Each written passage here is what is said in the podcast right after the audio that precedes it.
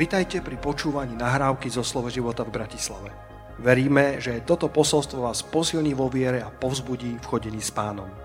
Ďalšie kázne nájdete na našej stránke slovoživota.sk Židom 12. kapitola hovorí o hrdinoch viery, hovorí o, o generáloch viery, hovorí o veľkom oblaku svetkov. A tento preklad to, to podáva takto.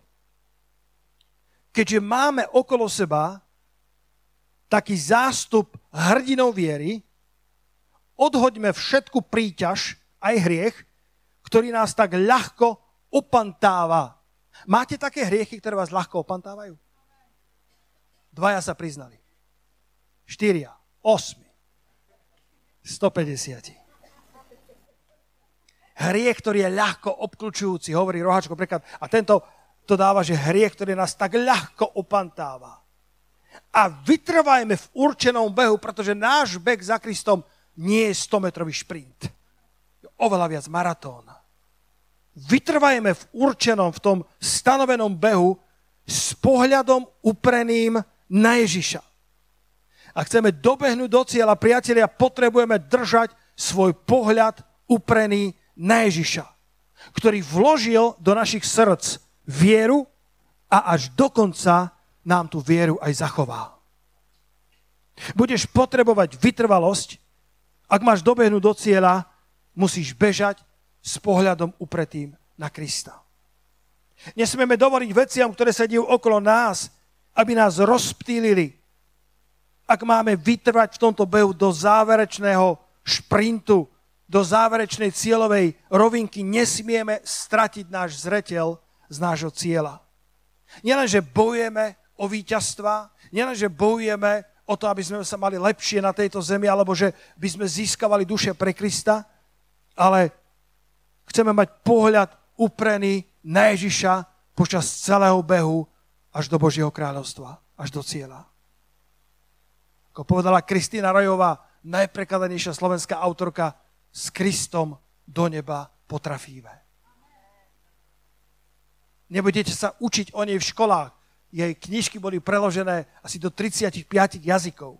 Kristina Rojová, ktorá prežila znovu zrodenie na začiatku 20. Eh, storočia, píše nádherné príbehy z, eh, zo slovenskej dediny a, a ukazuje tam obrátenia tých, tých hlavných aktérov a, a sú to krásne knižky a, a, a Kristiana Rojová to takto krásne eh, v Slovenčine pomenovala, že s Kristom do neba potrafíme. Budeme potrebovať mať pohľad upretý na Krista. Amplified, rozšírený preklad, hovorí tento verš takto. Odhliadajúc od všetkého, čo nám berie pozornosť, s upretým zrakom na Ježiša, autora a dokonávateľa viery, toho, ktorý do nás vložil a toho, ktorý našu vieru privedie k zrelosti, kvôli radosti z toho, že splní svoj cieľ, vydržal kríž. Chcem pozbudiť všetkých vás, ktorí bežíte tento beh o závod, aby ste nezabúdali na tú radosť, na ten cieľ, aby ste nezabúdali na to, že po tomto celom behu, ktorý je pred nami, nás čaká tá neuvednutelná koruna, tá, ten väčší vavrín. Mnohí ľudia, teraz bude olimpiáda, uh, sa pripravujú kvôli tým, kvôli tým uh, uvednutelným vavrínom. Teraz je majstrovstvá Eh, Európy vo fotbale a, a fanúšikovia, eh, keď ich vidíte v tých hľadiskách, tak si vedia skoro zúfať, keď sa nedarí ich mužstvu a pritom ide len o pominutelné vavríny alebo vence, alebo tie odmeny, tie medaily. Teraz pán Golonka, počuli ste o žiletke Golonka? Hokejisti, ktorí ste, zamávajte mi, počuli ste o ňom. Tak teraz všetky tie medaily uh, daroval, myslím, že nejakému slovenskému olimpijskému výboru na nejakej výstavnej siene, lebo povedal, na čo sú mi doma, raz do roka chodia ľudia sa pokochať s tými medailami, popijeme trochu vínka a idú domov, to je všetko. Tak ich radšej venoval niekde, aby boli dostupné všetkým ľuďom, aby sa mohli pozrieť. Ale stále sú to len tie pominutelné vavríny. Ale my, bratia a sestry, bežíme kvôli tej nepominuteľnej odmene, odmene. My bežíme kvôli Vavrínu, kvôli vencu, kvôli, kvôli medaile, ktorá je väčšiná. A tak ťa chcem pozbudiť, aby si nespúšťal svoj zrak z Ježiša Krista, lebo to ti dá vytrvalosť v maratóne, ktorý je pred tebou.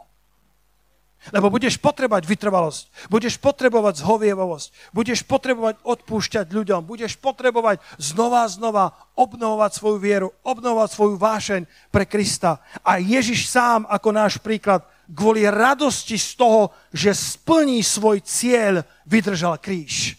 Sú preklady, ktoré hovoria, že namiesto radosti si e, zvolil oprnúť hambou a, a bežal až do cieľa. Ale sú preklady, ktoré hovoria, že kvôli radosti z toho, čo ho čakalo za krížom, cez všetky utrpenia, každé utrpenie má už od začiatku na sebe expiráciu. Každé utrpenie raz skončí. Bratia a sestry, Boh má pre každého z nás víťazstvo tu na tejto zemi a potom na veky vekov zotrie každú z našich očí. A viac tam nebude plaču, viac tam nebude smutku. Nesmieš zabúdať na cieľ. Dnes chcem kázať zapíš si, ak máš taký zvyk, kázeň s názvom Ľudia poznačení Bohom.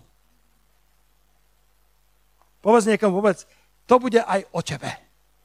Ľudia poznačení Bohom. Hm. Ľudia poznačení Bohom. Tomášikova 30. Ľudia poznačení Bohom. Priatelia, v online vysielaní my vás voláme, že online family. Napíšte nám, odkiaľ ste. Monika je prvýkrát na čete, tak ju skúste, či bude vedieť odpovedať. Napíšte, odkiaľ všade nás pozeráte. My všetci môžeme byť ľudia poznačení Bohom. Ale nesmieme stratiť svoj zretel z Krista. Nesmieme stratiť svoj, svoj zretel z Ježiša, ktorý našim vodcom, našim dokonávateľom viery, ten, ktorý započal tú vieru a prinesie ju aj ku úplnosti, ku zrelosti. Možno ešte dnes nezvládaš to, čo by si zvládať chcel, ale vďaka pánovi za to, čo zvládaš dnes, urob dnes to, čo môžeš urobiť dnes, aby si zajtra mohol spraviť to, čo urobiť dnes nemôžeš. To si počuj potom na, v archíve. To, bolo zle. Urob dnes to, čo môžeš urobiť, aby si mohol zajtra urobiť to, čo dnes urobiť nemôžeš. Buď verný pánovi dnes. A nezabúdaj, že nech sa deje čokoľvek v tvojom živote, utekáš za Kristom s očami upreného na toho, ktorý kvôli radosti, ktorú videl za tým krížom, strpel kríž, opovrhol hambou a povedal kvôli Petrovi Čuříkovi, mne sa oplatí trpieť a byť poslušný otcovi až po smrť kríža. Dajme potles pánovi za to, halleluja. A tam si môžeš dostať svoje meno. Kvôli tej radosti, kvôli tomu, že jeho duša bude uspokojená, keď raz uvidí v nebesiach plný dom. Tá tá hostina v tej, v tej svadobnej sieni svadby baránkovej bude plná ľudí aj zo Slovenska. A kvôli tomu sa Ježišovi oplatilo, aby opovrol hambou a strpel ten kríž. Raz cestoval ten slávny vedec Albert Einstein vlakom. A viete, aké sú veci? Vedia skúmať vesmír a vedia urobiť zložité rovnice, ale nevedia, kde si odložili pero a nevedia, kde majú peňaženku alebo kde majú okliare. A tak prišiel sprievodca do kupečka a hovorí, prosím, cestovné lístky. A ľudia dávali cestovné lístky, ale Albert Einstein bol vo svojom svete. A hovorí, pane, váš lístok, prosím. A on sa zrazu spametal a začal hľadať po všetkých vreckách a nevedel nájsť. A tak ten sprievodca začal si poklepkávať, už trošku nervózny. A potom ľudia začali pošuškávať, veď to je ten slávny Albert Einstein. To musí byť on. A sprievodca sa mu zasvietlo, žiarovka úplne bola vidieť. Čup! To ste vy, pán Einstein. Nemusíte hľadať lístok. Jasne, že ste si ho kúpili. Všetko v poriadku. Ale Einstein ani len nepohol brvou. Vyštveral sa hore, kufre dával dole, otváral to všetko, hľadal. Hovorí, pane, ja viem, kto ste, všetko v poriadku, ja vás rešpektujem, ja čítam vaše spisy, vy ste famózny človek, my vám veríme. Nemusíte to hľadať, ale on neprestával. A nakoniec zúfali sa, pozrel na toho sprievodcu. Povedali, ja vám veľmi pekne ďakujem, že ste ma rozpoznali, že mi veríte a že viete, kto som. A Einstein povedal, a ja viem, kto som. Akurát som zabudol, kam cestujem. Preto hľadal lístok, aby si pozrel, že kam si kúpil destináciu. Obidve veci sú dôležité. Aj to, aby si vedel, kto si, ale aby si nezabudol, kam cestuješ. Aby si vedel, kto si v Kristu, ale zároveň, aby si nezabudol, že tu sme len putníkmi na tejto zemi, len cudzincami. Naša domovina je hore v nebesiach, naše občianstvo je hore v nebesiach, odkiaľ spasiteľa očakávame. Tak nezabúdajme na tú destináciu, nezabúdajme na tú radosť, na ten cieľ, na Ježiša Krista, ktorý je našim veľvodcom, veľvodcom našej viery. Ľudia poznačení Bohom bežia k cieľu, ktorým je Kristus. Lacko, mám tam tie tri body, potom to môžeš na záver uh, dať všetkým, aby si to mohli odfotiť a pamätať. Tá prvá myšlienka je, ľudia poznačení Bohom bežia k cieľu, ktorým je Kristus. Nie je to bohatstvo, nie je to ani získanie duši, ani stavať církev. Ten skutočný cieľ je podobať sa Kristovi. Kto na to povie amen? A ja dnes uh, v tom krátkom čase s vami preberiem troch ľudí, troch mužov, ktorí boli poznačení Bohom. Ten prvý je Štefan. Církev začala rásť a potrebovala diakonov, potrebovala ľudí, ktorí by sa starali o vdovy, ktorým sa nedostávala dostatočná pozornosť. A tak skutky 6. kapitola hovorí, že apoštoli nechceli opustiť slovo Božia, modlitbu a post a tak si vyvolili spomedzi seba dobropovestných mužov, plných svetého ducha a viery, ktorých ustanovili k službe. A našli tých siedmých slávnych diakonov, dnes známych. Jeden bol, jeden bol Filip, druhý bol Štefan a boli tam potom ďalšie mená. A Štefan to prijal a začal Bohu slúžiť. A zakrátko čítame, pozri sa do skutkov 6.8, Skutky Apoštolov 6. kapitola chcem ukázať jednom, jednom muža, ktorý bol poznačený Bohom a bežal k cieľu, ktorým je Kristus. A Štefan plný viery, milosti a moci činil veľké zázraky a divy medzi ľudom.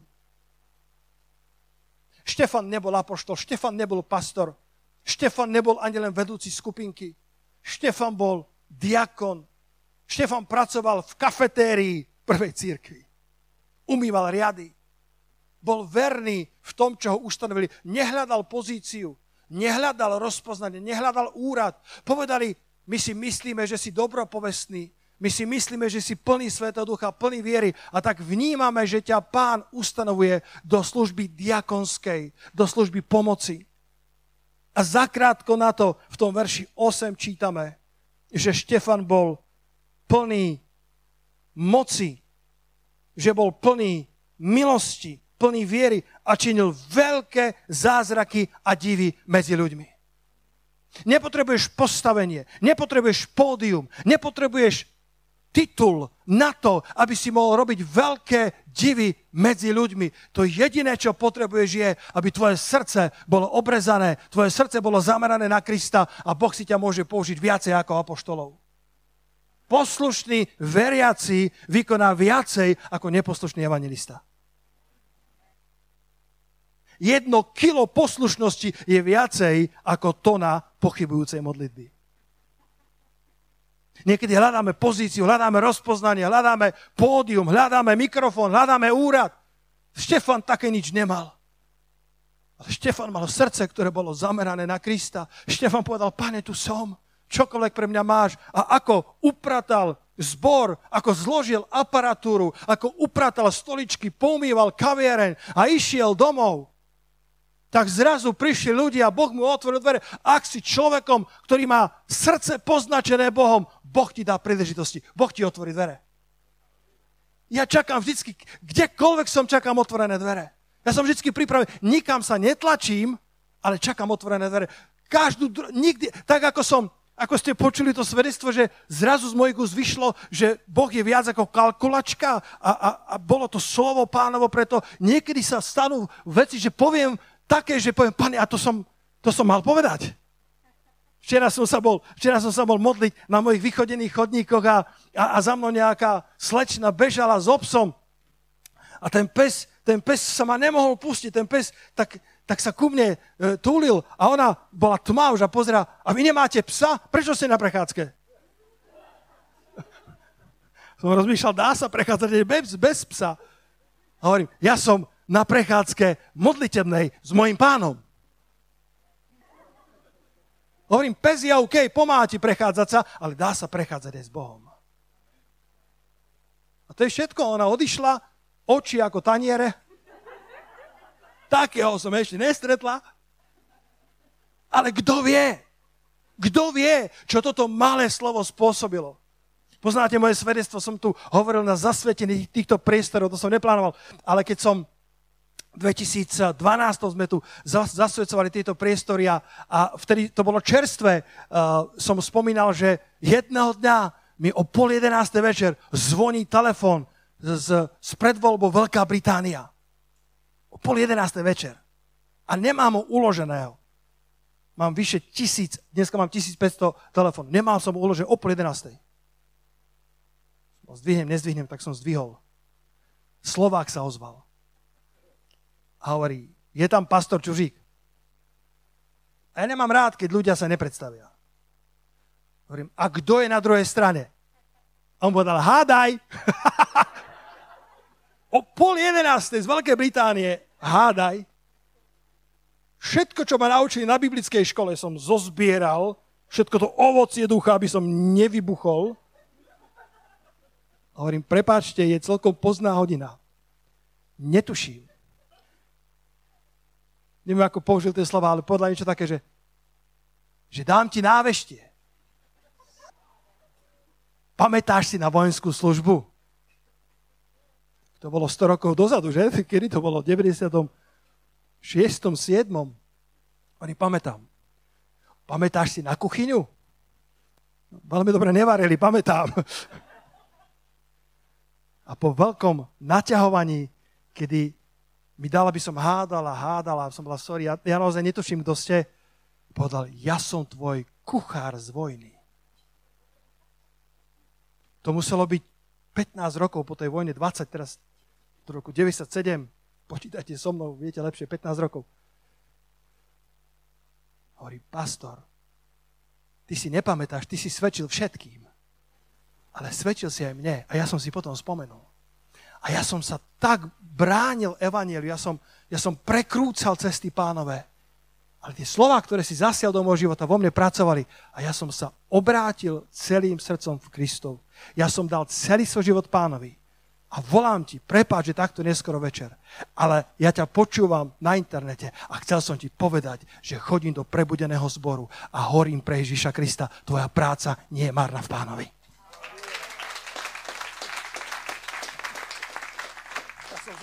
Ja som zobral ten mobil a... Ďaká, že si mi zavolal. Nikdy nevieš, čo tvoja malá poslušnosť spôsobí. Nikdy nevieš, čo to, čo nikto neocení, ako to zhodnotí kráľovstvo Božie. Nikdy nespochybňuj svoje malé kroky viery, svoje malé skutky poslušnosti. Štefan bol nikým v církvi. Štefan bol, bol, bol diakonom to bola veľká církev, to bola niekoľko tisícová církev už v prvých mesiacoch. A predsa čítame, že činil veľké zázraky a divy medzi ľuďmi.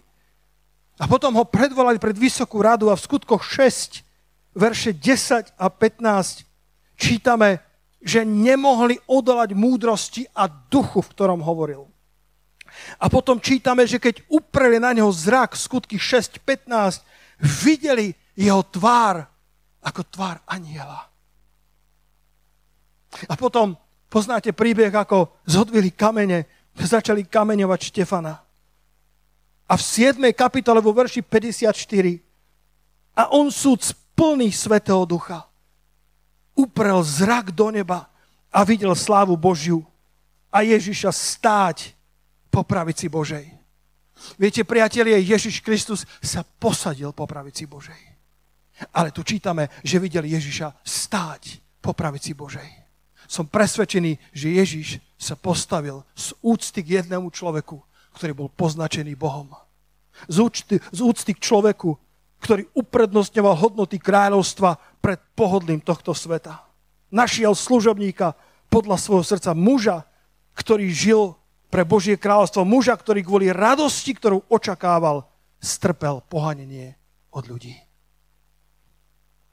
Ľudia poznačení Bohom sú ľudia, ktorí bežia za Kristom, nech to stojí, čo to stojí. Po druhé, ľudia poznačení Bohom milujú telo Kristovo. Zakričte amen na to. Keď bežíme v tom závode, sme obklopení hrdinami viery. O niektorých by si vôbec nepovedal, že sú hrdinami viery. Ale nesú ľudí príliš rýchlo. Pamätaj na môjho kuchára. Niektorí spolubežci v tom zápase, v tom behu, roháček to nazýva oblak svetkov, ale ten, tá nová nádej to nazýva, že máme okolo seba taký veľký zástup hrdinov viery. A samozrejme sa odvoláva na hrdinov z 11. kapitoly, ale zároveň sa odvoláva na hrdinov, pri ktorých sedíš každú nedelu. O ktorých by si ty nepovedal, že sú hrdinovia, ale Boh áno. Hrdinovia viery. A mám druhého muža, ktorého chcem dneska predstaviť. Volá sa Jozef z Arimatie.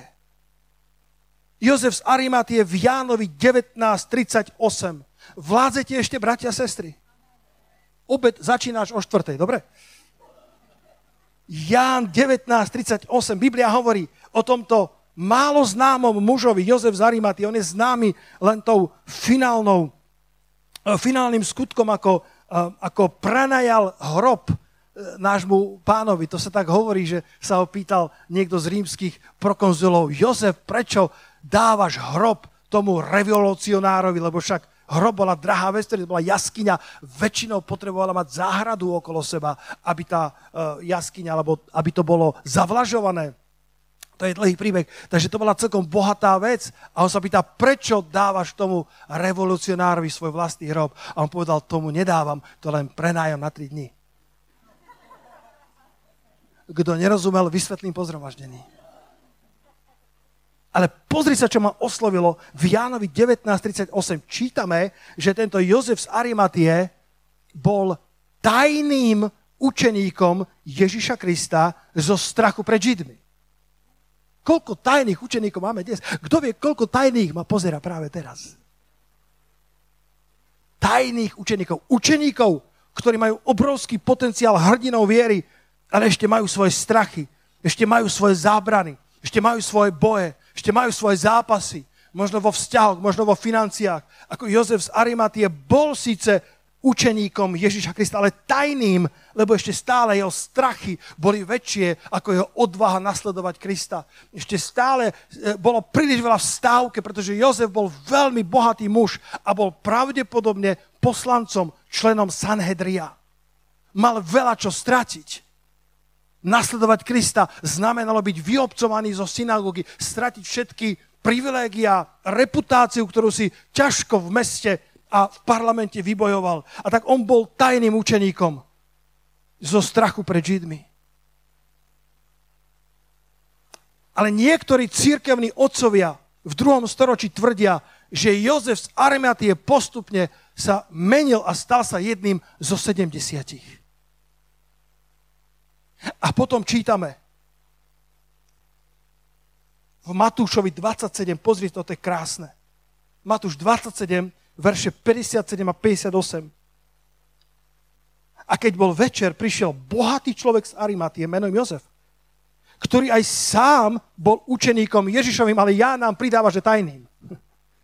Ten predstúpil pred Piláta a prosil si telo Ježišovo. Vtedy rozkázal Pilát, aby dali telo a Jozef vzal telo a zavinul ho do čistého plátna a zložil vo svojom novom hrobe, ktorý bol vytesal v skale. Takto mi to pán ukázal. Jozef z Arimatie musel prežiť stretnutie s Bohom, pretože v tejto chvíli, keď sa bál doteraz, keď Ježiš činil divia zázraky, keď sa bál doteraz, keď Ježiš nasycoval zástupy, kedy prichádzali k nemu, pretože dokázal nasítiť tisíce z ničoho. Prichádzali kvôli chlebu k nemu a vtedy si žil v strachu. O čo viac teraz, keď jeho majstra zabili. A jeho smrť bola dokázaná. Bola tam príliš veľa svetkov, aby sa spochybňovala smrť jeho majstra. Biblia hovorí, že keď ho prebodli kopiou, tak vyšla krv a voda.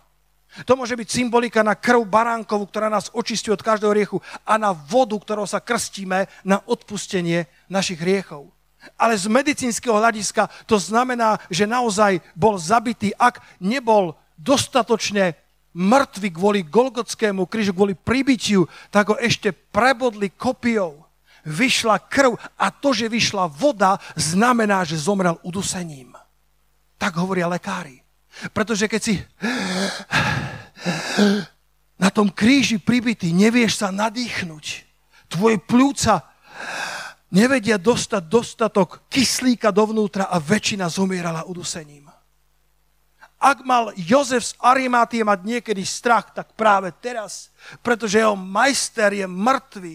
Jeho telo bolo ako jedna rana, dobité do takej miery, že prorok Izajáš predvidel 700 rokov a povedal, nebolo na ňom ničoho, čo by sme si boli žiadali. Videli ste možno tých 12 hodín posledného života Krista, ktorý sfilmoval Mel Gibson, umúčenie Krista? Pýtali sa Mela Gibsona, prečo ste natočili taký krutý film, taký surrealistický. A on povedal, viete prečo? Lebo keď som rozímal nad jeho ranami, on uzdravil tie moje. Dajme potles pánovi za to, halleluja. Keď som rozmýšľal o ranách, on uzdravil moje. Niekedy rozmýšľame len o svojich ranách.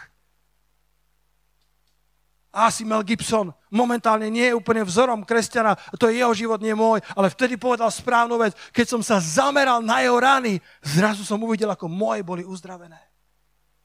Jozef Zarimatie keď mal niekedy šancu, aby si rozmyslel svoje nasledovanie Krista, tak teraz Ježiša nasledovali 10 tisíce a pri kríži ich bolo iba hrstka verných. Jeho telo bolo mŕtve. A predsa Jozef z Arimaty musel zažiť nejaké stretnutie s Bohom, musel byť poznačený Bohom, pretože sa Marek, evangelista Marek, hovorí, že sa odvážil prísť k Pilátovi. Povedz, odvážil sa. Ešte odvaha, odvaha je urobiť správnu vec, aj keď sa ti trasú kolena. Odvaha nie je, že sa cítiš na to urobiť to. Odvaha znamená urobiť správnu vec, uprednostiť hodnoty kráľovstva pred vlastným pohodlím, pretože je to správne a urobím to, aj keby som sa mal stále triasť. Pilát bol prekvapený, že tento poslanec parlamentu, bohatý človek prichádza k nemu predstúpil pred Piláta a žiadal si telo Ježišovo. A Pilát mu ho dal. A počúvaj, čo som si napísal. Nebolo pochyb o tom, že Ježišovo telo bolo mŕtve a bezvládne, ale Jozefovi záležalo na tele Kristovom, aj keď už bolo mŕtve.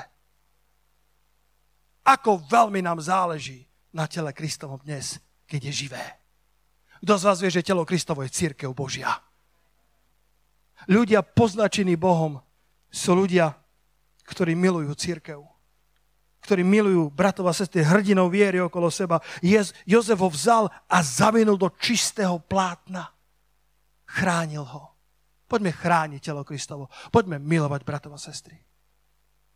Mám jedného obľúbeného autora, český karikar, karikaturista, znovuzrodený.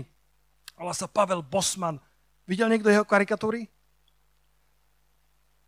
má niekoľko krásnych, má, má jednu, jednu, kde je babička, taká už veľmi zvráskavená, ako z tej rozprávky o Karkulke a Vlkovi. A leží na postele, má obrovské oči. A prichádza Karkulka a pýta sa, babičko, proč máš tak veľké oči?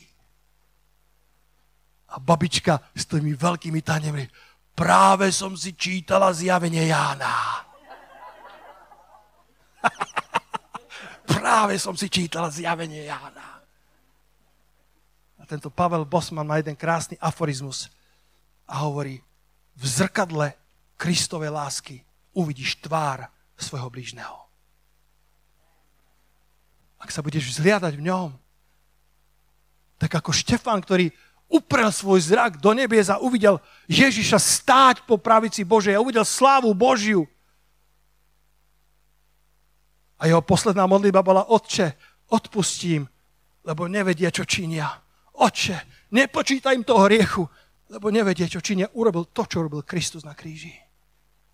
Pretože ľudia, ktorí sa vzhliadajú v zrkadle jeho slávy, jeho lásky, jeho moci, budú milovať svojho bližného lebo v zrkadle Kristovej lásky uvidíš tvár svojho blížneho. A tretia vec, ľudia poznačení Bohom. Povedal som prvú, ľudia poznačení Bohom bežia za cieľom, ktorým je Kristus. Nie je víťazstvo, nie je veľa peňazí, nie je veľká církev, nie je spasenie duši. To prvé je prosto Kristus. To druhé, ľudia poznačení Bohom túžia milovať telo Kristovo, rozpoznávajú bratov a sestry okolo seba, nemyslia si o sebe príliš veľa, považujú blížneho za vyššieho od seba. A po tretie, ľudia poznačení Bohom túžia po svetosti. Môžem na to dostať amen, ako, ako v Černožskej církvi. Povedz amen. Ten prvý verš, ktorý sme čítali v Židom 12. kapitole, keďže máme okolo seba taký veľký zástup hrdinov viery, odhoďme všetku príťaž a všetok hriech, ktorý nás tak ľahko opantáva. Tretí muž, ktorého vám dnes predstavím v posledných 5 minútach, je Jakob. Prvý bol Štefan, ktorý bol tak zameraný na Krista, že dokázal strpieť kameňovanie Druhý bol Jozef z Arimatie, ktorý zavinul telo Kristovo do čistého plátna. A tretí je Jakob. Nalistujte si len pár veršov. Prvá Mojžišova, tu končím, v 27. kapitole a v 32. Hovoríme o mužoch, o ženách, o mladých ľuďoch, o ľuďoch, ktorí sú v seniorskom veku, ktorí, ktorí dovolia Bohu, aby ich poznačil, aby sa dotkol ich srdc, lebo ľudia poznačení Bohom menia svet. A Jakob, koľký z vás poznáte Jakobov príbeh, aspoň trošku. Jakob získal nakoniec prvorodenstvo však.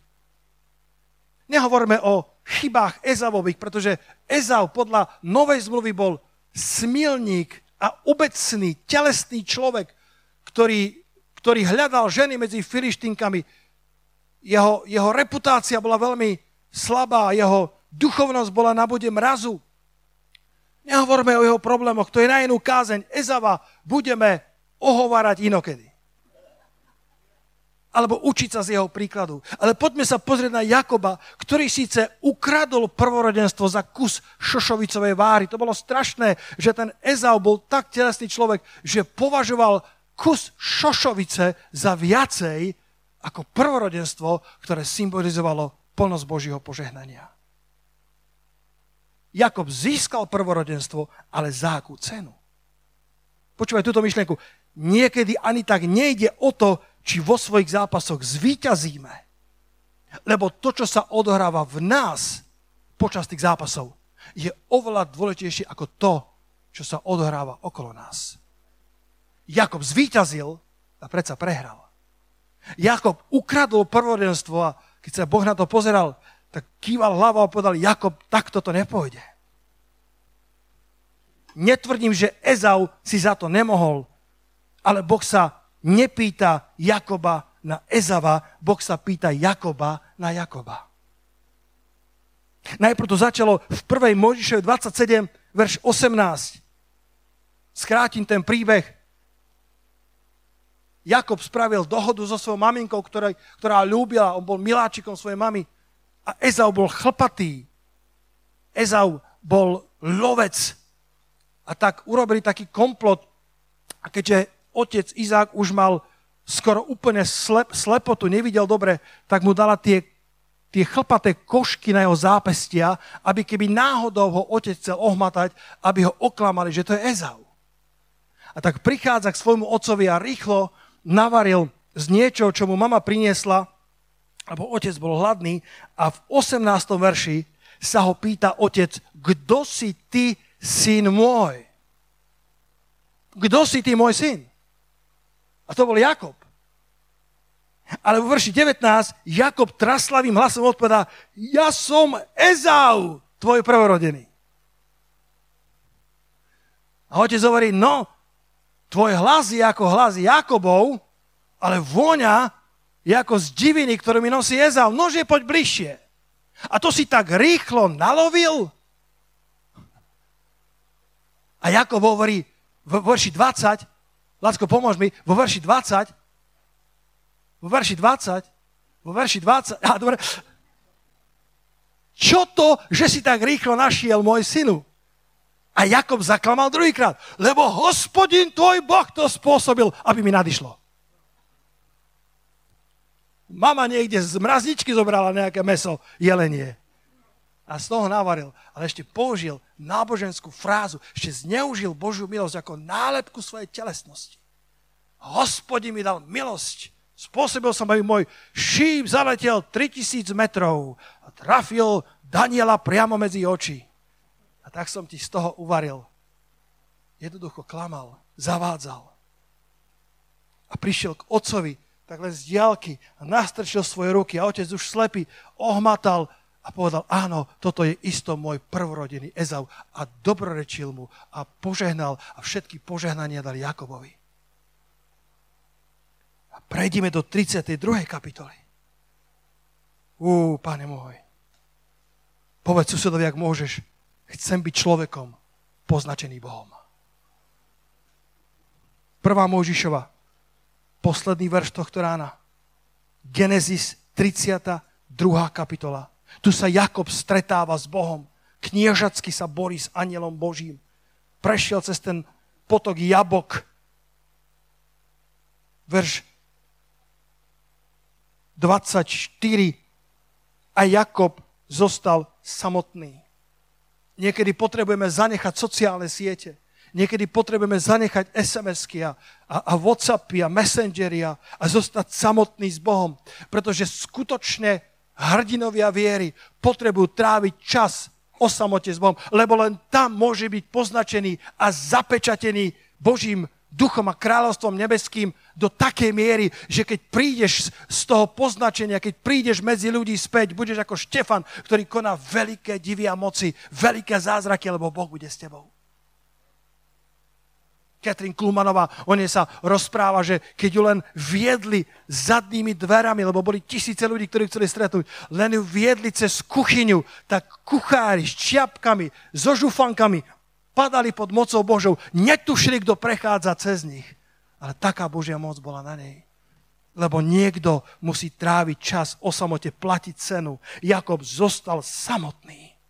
Svoju rodinu nechal na druhej strane, svoje sociálne siete na druhej strane, svoje pýchy, svoje zranenia, svoje boje, svoje zápasy zanechal tam, aby zostal samotný a zápasil tam s ním nejaký muž.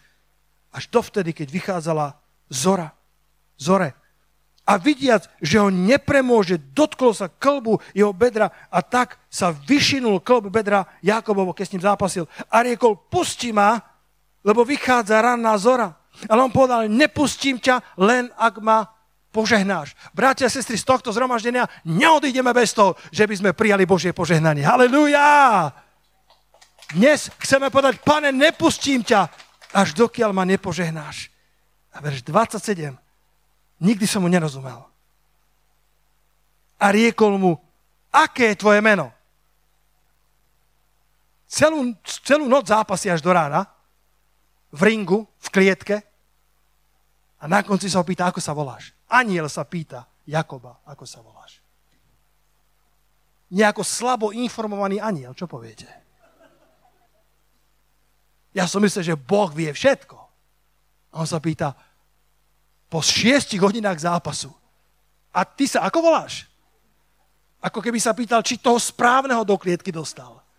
Aké je tvoje meno? Nikdy som tomu nerozumel, čo je to za divný verš v Biblii. Keby sa pýtali Jakob, aniela, že ty sa ako voláš, to by som rozumel. Ale aniel sa pýta mladého Izraelčana, ty sa ako voláš? A potom mi to dokliklo z, ver, z Genesis 27, kde raz pred rokmi sa ho pýtal, otec, ako sa voláš? A Jakob klamal. A povedal, ja som Ezau, ja som prvorodený. Prešli roky. Jakob na to zabudol, ale Boh nie. Cez aniela sa opýta druhýkrát, dáva mu druhú šancu. A ty sa ako voláš? Ja si myslím, že v tej chvíli mal deja vu. Že v tej chvíli si Jakob spomenul. Ja chcem požehnanie od Boha. Nepustím ťa, len ak ma nepožehnáš. A Boh sa ma pýta, ako sa volám. Aha. Lebo raz som chcel získať požehnanie nekorektne. Cestou, ktorá nie je Božia. A hral som sa na niekoho, kým som nebol. Povedal som, som Ezau, otče, tvoj prvorodený.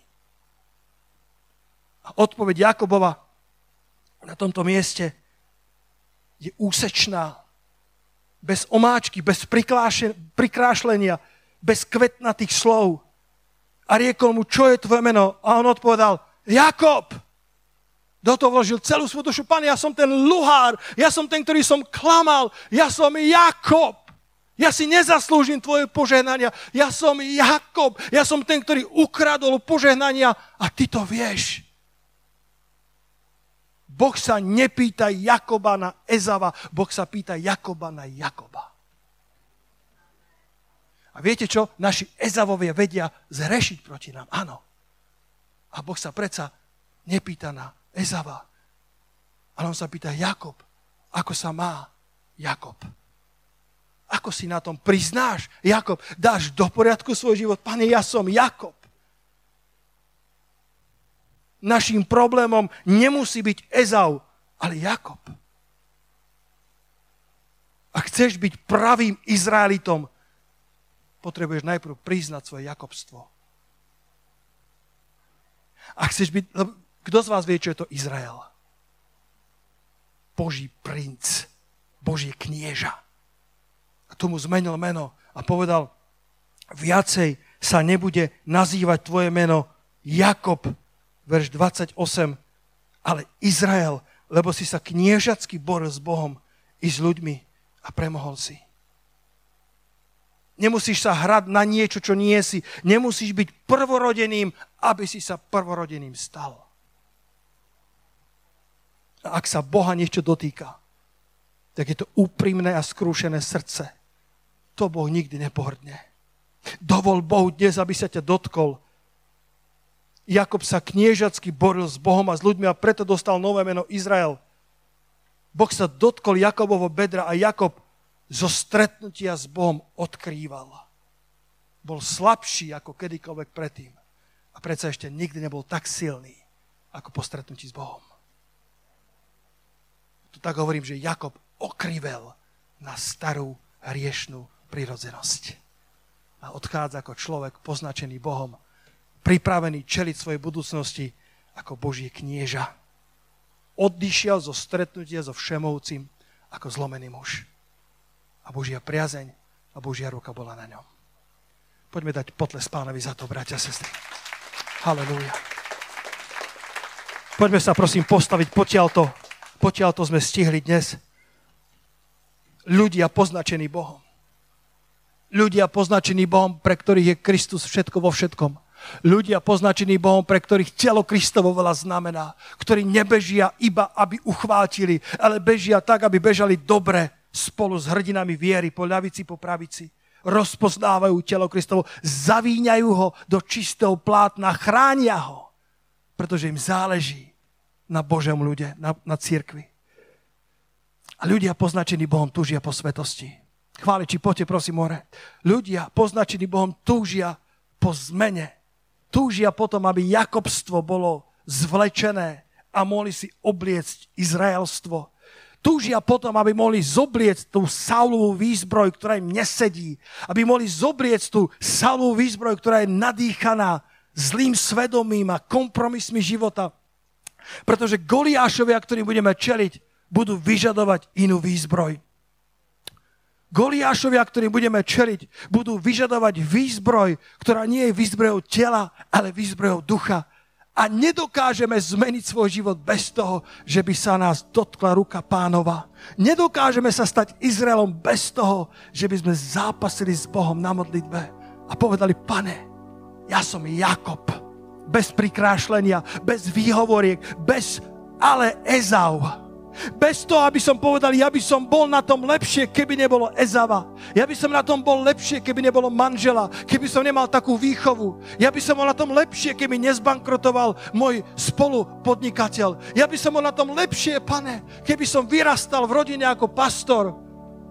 Zabudni na chvíľku na Ezava a povedz, pane, ja som Jakob. Dotkni sa ma.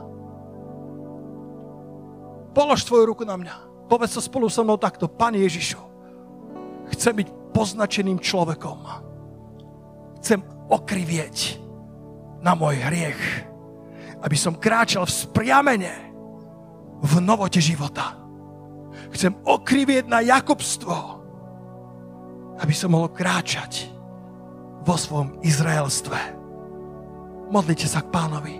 Ak je príťaž, ak je hriech, ktorý ťa ľahko opantáva, ak tvoje oči dnes sú upreté na Krista, ak tvoje oči dnes hľadia na toho, ktorý ti dáva nádej, ak si ako Štefan, možno ťa kameňujú, možno si obvinený neprávom, Štefan nič neurobil a predsa zdvihli kamene.